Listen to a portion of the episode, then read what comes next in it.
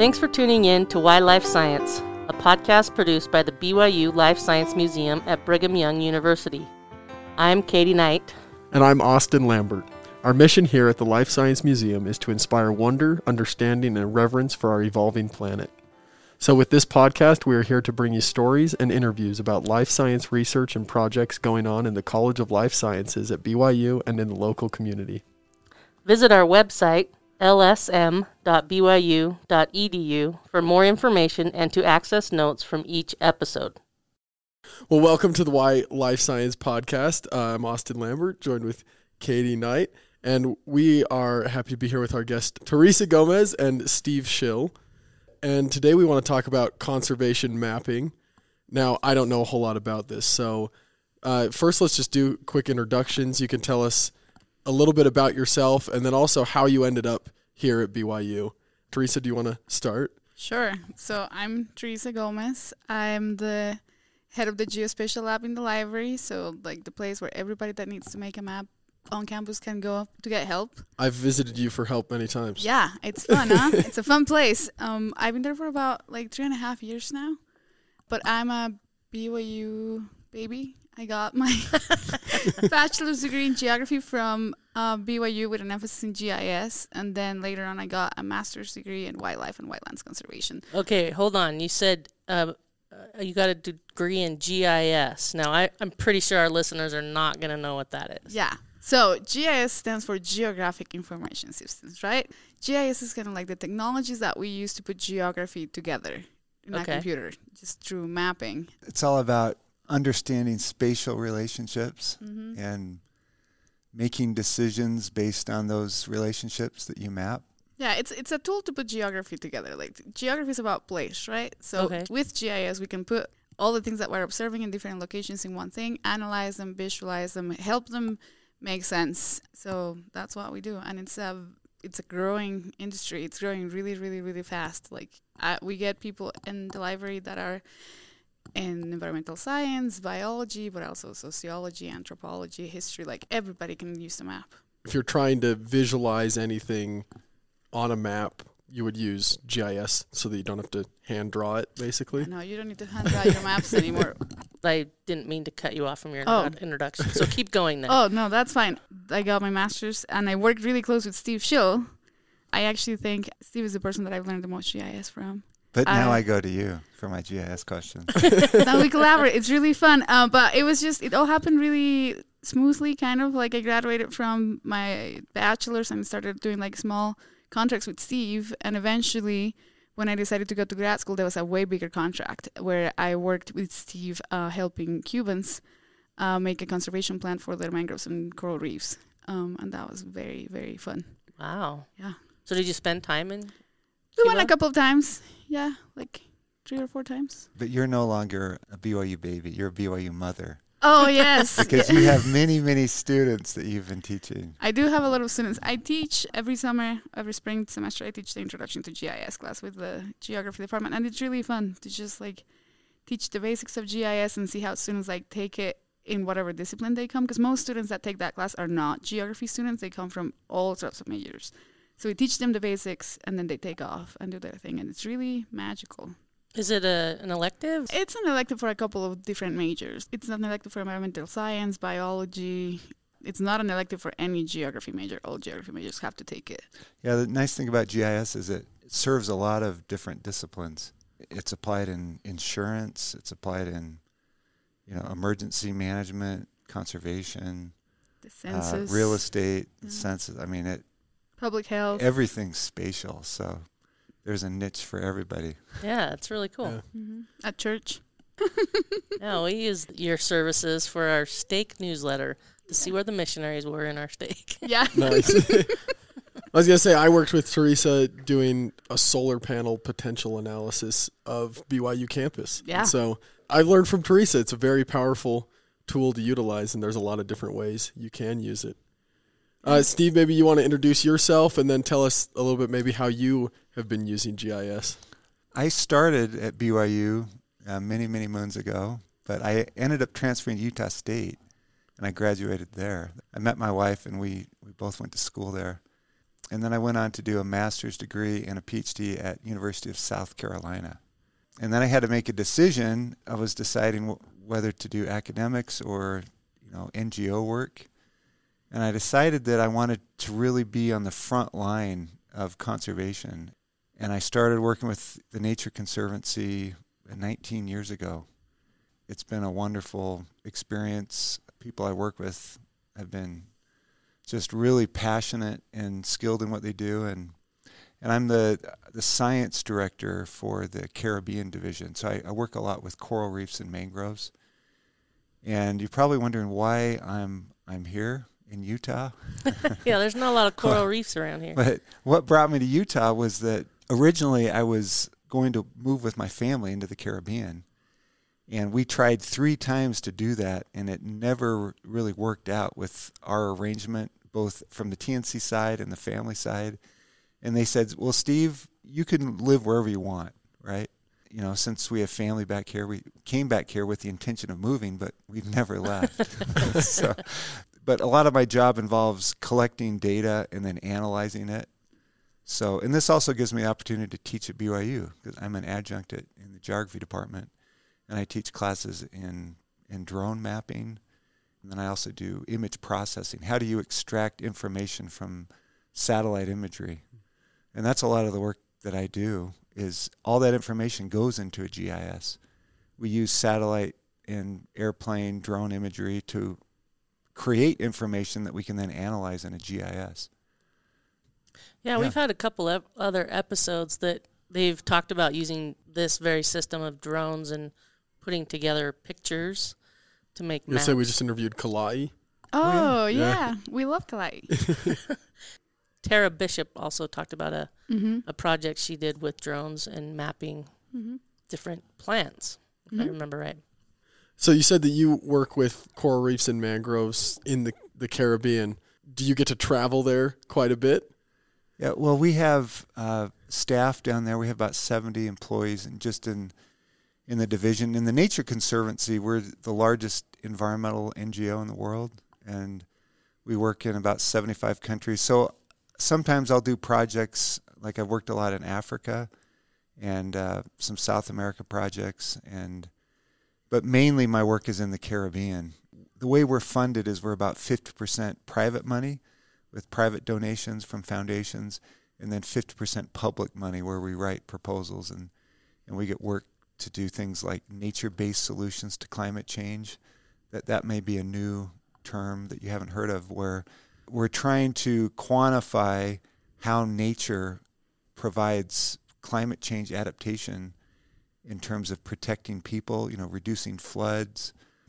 Nature provides a variety of ecosystem services that once we quantify that, governments can better appreciate it and then they make it a priority to protect it and we do the science to try to understand where these habitats are, what their condition is, how they're changing, and how they're providing these services to people. And that's what GIS remote sensing can do, these spatial technologies. And I work with a team and we try to prioritize areas that governments should protect. That's pretty much our job. And I think my favorite part about GIS is that you're putting a lot of things together, right? You're putting all like the natural ecosystems, you get a map of that. But you're also integrating people because the, the big thing right now with like sustainability and conservation is that sometimes we have seen each other like two separate things. Like there's the planet and there's us. But that's not what it is. We're all one yeah. thing. So what GIS can help you do is to put us all together, right? When we were working with that QAP project, it was very nice because we are mapping mangroves and coast type and reefs and winds and waves and all these things, but we were also mapping people, right? So we were able to tell the government or the agencies, whoever was managing the place, listen, like these reef right here, it's protecting 200 people. And it was nice because they could visualize it. There's power in seeing things. You can like get a spreadsheet and see a lot of numbers and be like, oh, cool. You can see a bar graph and you're like, oh, that makes sense. But when you see a map, you start understanding a lot more things and making connections or maybe asking new questions. And there's a lot of power in visualizing what's happening. So I think that's the magic of GIS that it helps you put a lot of things together. It integrates all the variables and then it helps you see them all together. And that's where the power comes. Yeah, I, I always tell people the conservation dialogue starts with a good map. Yeah. Because yeah. we're able to see those relationships, and that's why I have a job. well, it makes sense because you can see what you're looking at and then what's around it and what might be affecting it. And, and otherwise, looking at a spreadsheet or a bar graph, you're just seeing numbers and you don't recognize that there could be other factors that you may not consider otherwise. Mm-hmm. So when you're making these, I guess, conservation plans, and do you start with with making your map and just mapping everything you can, and then coming up with hypotheses and trying to quantify solutions, or or what's your process for coming up with these conservation plans? I think it goes both ways. A lot of times you already have a plan of what you want to do, and then you make all the maps. A lot of times you look at all the maps and are like, "What? What do I see here?" Steve does a lot of creating the imagery collection, creating all the maps. They had this beautiful project of mapping all the reefs in the Caribbean. We used satellite constellation called Planet, the Planet Dove, and that constellation consists of about 200 satellites, and we were able to sift through thousands of these satellites and piece together the best mosaic that we could put together to create the base map for these coral reefs and it was at a high space resolution of about four meters. And so we were able to use image processing software to extract these out. We've already used that base map to understand where are the most climate resilient reefs. So mm-hmm. we've integrated information like thermal temperatures, both cold and hot anomalies, and looked at hurricane intensity. We looked at connectivity between reefs because reefs they have larvae different events where that larvae will travel and settle in other places in the Caribbean. So it's important mm-hmm. to maintain those connections. All that information is being used and put to work to make conservation decisions. But going back to your original question, you know, conservation, I think the f- number one rule is listening. So, in order for you to advance and get buy in, we have these workshops and we bring stakeholders together and we listen to what their needs and concerns are. And then based on that, we establish objectives. And then based on those objectives, then we go and we get the data that we need to make the plans to support. Because if there's not that first step of listening and, and you know, really reaching out to a wide variety of stakeholders that have a vested interest in nature, then we can't arrive at the objectives that actually drive what we're going to do in the project, and that determines what data we get and what analyses we do. So that's a really important part. So, has there ever been a time, perhaps, that, that you were looking for a solution to a problem that people had presented to you, and you found something that perhaps surprised you as you were analyzing a map or hmm. yes. the data? We were mapping St. Vincent and St. Lucia, and we found all the little white spots on the north part of the island. Oh, yes. That was fun. Yes. Tell us more about that. the white spots on the north part of the island. Yeah. Well, and Saint, this is in Cuba. This no. is in Saint Vincent and the Grenadines. It's okay. a it's a small island. It's an archipelago of islands that probably has 140,000 people in the whole country. Mm-hmm. It's in the Eastern Caribbean, and on the northern side, there's a volcano named Soufriere, and it erupted uh, about a year ago. I don't know if you remember it in the news, but it was okay. Yeah, the island has been pretty devastated, and it's recovering. But on the north side, we were mapping buildings. We were trying to develop a conservation plan for the island, and we were noticing these these very small white things on the north side, and that's white. that's uninhabited. It was drugs. yeah, so we Oh, like actual drugs? You were you were seeing these white things? They're actually tents. They're farmers, former banana plantation owners oh. that have abandoned growing bananas and now they grow ganja. Okay. On, on the north north slope of the island, and that and so the Department of Forestry, when they saw the mapping that we had done, they didn't realize the extent of that that activity that was going on, and so that's another great thing about GIS. It really opens your eyes to uh, things that are going on that you're unaware of. And also, um, wasn't there some work in Cuba uh, when we were working at uh, the Isle of Youth? Mm-hmm. There was some insight that we were getting from that island when we were doing our analysis. The nice thing about working with the stakeholders is that we create the data, right?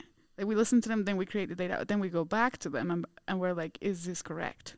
So we spend a lot of time with, with the Cuban scientists looking at our data, and they were able to like let us know this is correct, this is incorrect, and they found a couple of like weird things, suspicious. Like I don't remember if we knew what it was, but they were like, "This yeah. is weird." They were like, "This is not normal." We were modeling the flood protection benefits of coral reefs, and that's a real advantage when you're working with locals. Is they know their country better than anyone, especially if you work with fishers you're mapping reefs and fish habitat, you want them to be able to review your maps because they know the water better than anyone. And you could send a lot of people out there to survey, but all that knowledge is in this fisher's head, and yeah, yeah they can really help calibrate and validate the model. And another nice thing, especially when we were working with Cuba, is that a lot of times they don't have access to that information because of like restrictions that they have on internet use and things like that. So it was really a great collaboration because they were getting a lot of data that they couldn't get on their own and they were helping us create good data. So it was this great exchange and we built some good friendships and good collaboration with them. It was it was very fun. We trained them on how to do things. First, first we had like a couple of we had like 10 mm-hmm. and then the last time we went we had like probably th- at least 30. Yeah, we yeah. were training Oh, wow. Expanding the. Yeah, that's always our intent is to build the capacity. I do a lot of drone trainings. Drones are a great way to monitor uh, a small area on a regular basis. And so we train in that. We train in GIS. We train in models. And we want to build the capacity. Right, so that they can do it and carry it on themselves. Yep. Mm-hmm. Once you take the maps back, you get everything verified what are your hopes that these stakeholders do with your maps? I mean, you mentioned like continue monitoring things. Are you hoping that they adjust practices like management practices of the land or the sea or what are ultimately the purposes of these conservation maps? I'm more on like the education side, right? So what I've seen and it was been really cool is that we train them on how to model a couple of things and then they will take it to their own level, right? Like to like the actual little island where they lived and they will think of, about all the other things that they could do using the same way of thinking to solve other problems that they have. And I think that to me is magic because you empower them, you show them something, it's delivered well, and then they just take it to the next level and keep like sharing the information with other scientists. So that's that's the whole goal to empower the locals to protect their own land. Find different applications for mm-hmm. this service. Yeah. Yeah, and conservation happens at multiple scales. So the local scale is really important, what you're talking about. We have these global meetings, the Conference of the Parties on Biodiversity and Climate Change, where governments are making pledges to protect X amount of land and water. And a lot of times they don't have the science or the resources to understand which 10% or 20%. Now it's a big 30 by 30 goal, is what we're trying to do protect 30% by 2030. And so, what 30% do you protect? And so, that's where science comes in. We try to map biodiversity richness, we try to map all these different ecosystem services. Like, where are the coral reefs where you have reef protection, you have recreation benefits, where you have storm control, reduction of flooding, where there's high connectivity. These are the sweet spots you really want to zero in on where it's serving multiple purposes. Those are the areas we want to protect and restore. So science can really drive that agenda on helping these countries protect nationally and then looking across the globe. I mean, we only have about 3% of the oceans protected. Mm. That number is growing, but we really want to ramp that up and and help these countries identify not only in the shallow zone, but where are the deep parts of the ocean, the pelagic zones that we should be protecting. So, having worked all around the world, and I imagine you've worked on a bunch of really cool projects, so you may not be able to answer this question, but what is like your favorite or the coolest project that you've been able to work on? Well, I remember I've worked a lot in Haiti. I have a passion for working in Haiti because I just love the culture, the people, and if you can get conservation to work there, you can get it to work anywhere. The reliance on nature is really big in Haiti. You know, the fishers, they're, going out with not a lot of resources. You know, you hear about the deforestation and the terrible you know environmental catastrophe that Haiti is, and you've got to have the political stability to do conservation. That continues to be an issue. I've seen some of the healthiest reefs in Haiti, and I remember uh, we were working with the International Development Bank on a project in northern Haiti, in an area called Three Bays National Park. When we go there, we want to map out the reefs with satellite imagery, and we have to drop these underwater cameras down from a boat and we we look to see what's there. If it, is it seagrass? Is it coral? Is it hard bottom? Is it sand? And we saw some amazing healthy coral reef. And I was like, wait a minute, I got to go check this out. So I, I put on my, my mask, snorkel. I dived down there and taking these pictures, and I was blown away. There was approaching, you know, 70, 80% live coral cover. And you don't see that in a lot of places in the Caribbean was like, wow, there's something special going on here. This really does need to be protected. And so we mapped the entire area. We mapped all the reefs and we identified where the healthy reefs are. And that went into a plan that they're now managing that. They're managing the fisheries. They're managing, you know, the land-based pollutions. We're identifying where runoff goes into the ocean and trying to control, you know, especially around these these coral reefs that are really healthy nature will surprise you if if you manage for these things that we're talking about. Um, you know, nature's resilient, and um, you you can continue to be surprised. That's really cool. And what about you, Teresa? I think this is not the coolest story, but this is my favorite little mapping project that I worked with with Steve. There was this professor in Gabon that had been doing bird observations for years but he mapped all that on paper maps. So he just drew it out. Yeah, paper maps, hundreds yeah. of paper maps. He's been he's been doing this for like 20 years, um, and does not know how to use a computer. Oh wow! Yeah. yeah. So Steve comes and he hands me a bunch like this, so like a bunch of paper maps like this big. Well, She's showing us with her fingers well, multiple inches. Yeah, well, I, I met him and I was like, this is a data treasure. You know, you have to get this digitized. And so I was like, can I can I take these and put them into a GIS database? Because this is a wealth of knowledge that was, if your house burns down, we lose all this knowledge. So let's get these digitized. And that I did that for days. And then it was all written in French and it was also cursive. so it was it was it was a challenge, but they said, "Do you speak French?" No, I speak Italian and Spanish, so that kind of helps. But also, Google starts like knowing that you are looking for bird name species in French, and also uh, it oh, also yeah. had the scientific name, so uh, that worked out. But it, I was like, "Ooh." There's then, a lesson there. yeah, I was like, okay, but it was really fun because I was like, this is gold. Like years and years of observations that we are making um, legacy now. So I love that. I still and think that's one of my favorite things. You also did that for frogs. I, I did that for frogs yeah, too. Yeah. Mm-hmm. So that all went into uh, a database that the the government of Gabon is using to prioritize protected areas. The Nature Conservancy built a freshwater atlas. Um, we mostly work on freshwater systems, and uh, and you know Gabon is leading many of the African countries in protection they're probably going to be the first country to hit 30% terrestrial protection and 30% marine protection by 2030. Wow. I did all this as an undergrad, right? Or like a fresh graduate. But I like it so much because I was like, I don't care if I'm just like digitizing, right? I'm creating data for bigger things. Yeah. So that for me has always been like the mentality of like working with GIS because sometimes we do really, really cool analysis and it's just, whoa, it blows your mind away and it's hours and hours of computer processing. But a lot of times it's just clicking mm-hmm. for hours. Can be monotonous. Yeah, you get like your hands like all sore and stuff.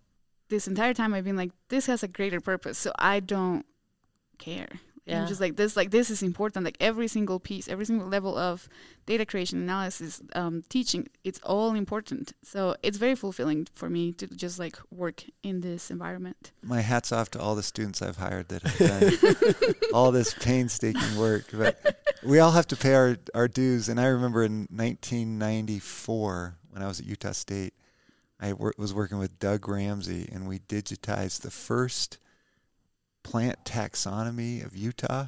Oh, and and I think it was a professor. It was Welsh. Yeah, we have our herbarium it, named it was after a him. big green book. Yeah, a Utah flora. Yeah, and in 1994, I had to go through and I had to on a big digitizing tablet click areas where each of these species occurred in Utah. Oh wow! And I, I did that for. We all pay. Yeah, we, we all. all, we all pay, yeah, usually, yeah. By now, I don't do a lot of the like the, like the. Now work. you have students. and now I have students that do the data work, but it wasn't too bad. Well, so you've each talked then about how you know, despite how monotonous or or difficult the work might be, how important it is. Why is is conservation and and why are the the, the digitization of data and all of these things, why are they so important to each of you? I really like being alive and I really like humans. I love a lot of humans on this planet. I don't know. To me, it's just a matter of uh, this is our planet, this is us, this is our family, this is our friends, this is our brothers and sisters, and we all share the same planet. And you know, like life is difficult in a lot of ways, but if we can do something to help at least our environment, make it a little easier for some of us, I will do that. And things are like really crazy. Like the way we live life doesn't allow us to, you know, compensate for a lot of things. But I think there's a couple of things that we can do, and we can be aware of what we do with nature, be aware of what nature gives us, and just treat it in a better way. And hopefully, as we do all these things and have these conversations, we're showing that we care like I do this because I care. I care about my family. I care about my friends. I care about my students. I care about my fellow citizens of this planet. So I think this is why I do it because because I care. I like sharing this planet. It's a great planet to be in. I try to make it better. This planet is our life support system. Yeah. We need to be good stewards. And I think part of being good stewards is making good decisions. So there's a lot of bad decisions that, that have been made that have affected the health of the environment. And, and I think GIS is one of those tools that really allows you to get insight into both environmental and economic decisions. You know, cities need to grow.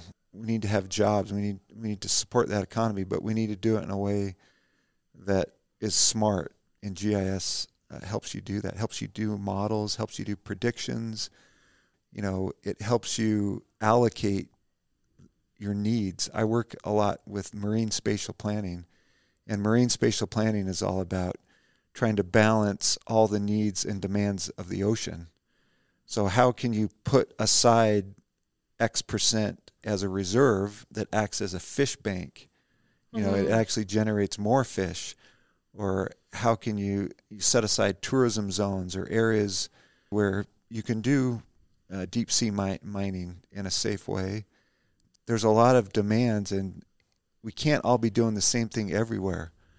So GIS allows us to spatially allocate that and do things in a smart way. And in today's day and age, we need to be doing things in a smart way. Otherwise, it's going to end up in chaos. for future generations. Yeah, yeah, we after we are gone, the earth needs to be sustainable mm-hmm. for them. So it's no big deal, but the prosperity of the earth depends wholly upon our understanding of GIS. That's what I hear. yes. Yeah. Well, GIS helps you put a lot of things together. It's not everything, but it can put together like a, a significant chunk of information and yeah. just like show it in a way that people will be like, "Oh, yeah."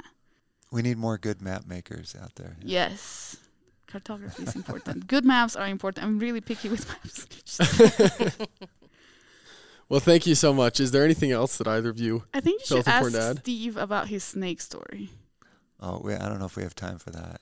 We I feel like well, there's we can, always time for I was going to say, story. There's always time for a snake story. So, Steve, tell us about uh, your snake story.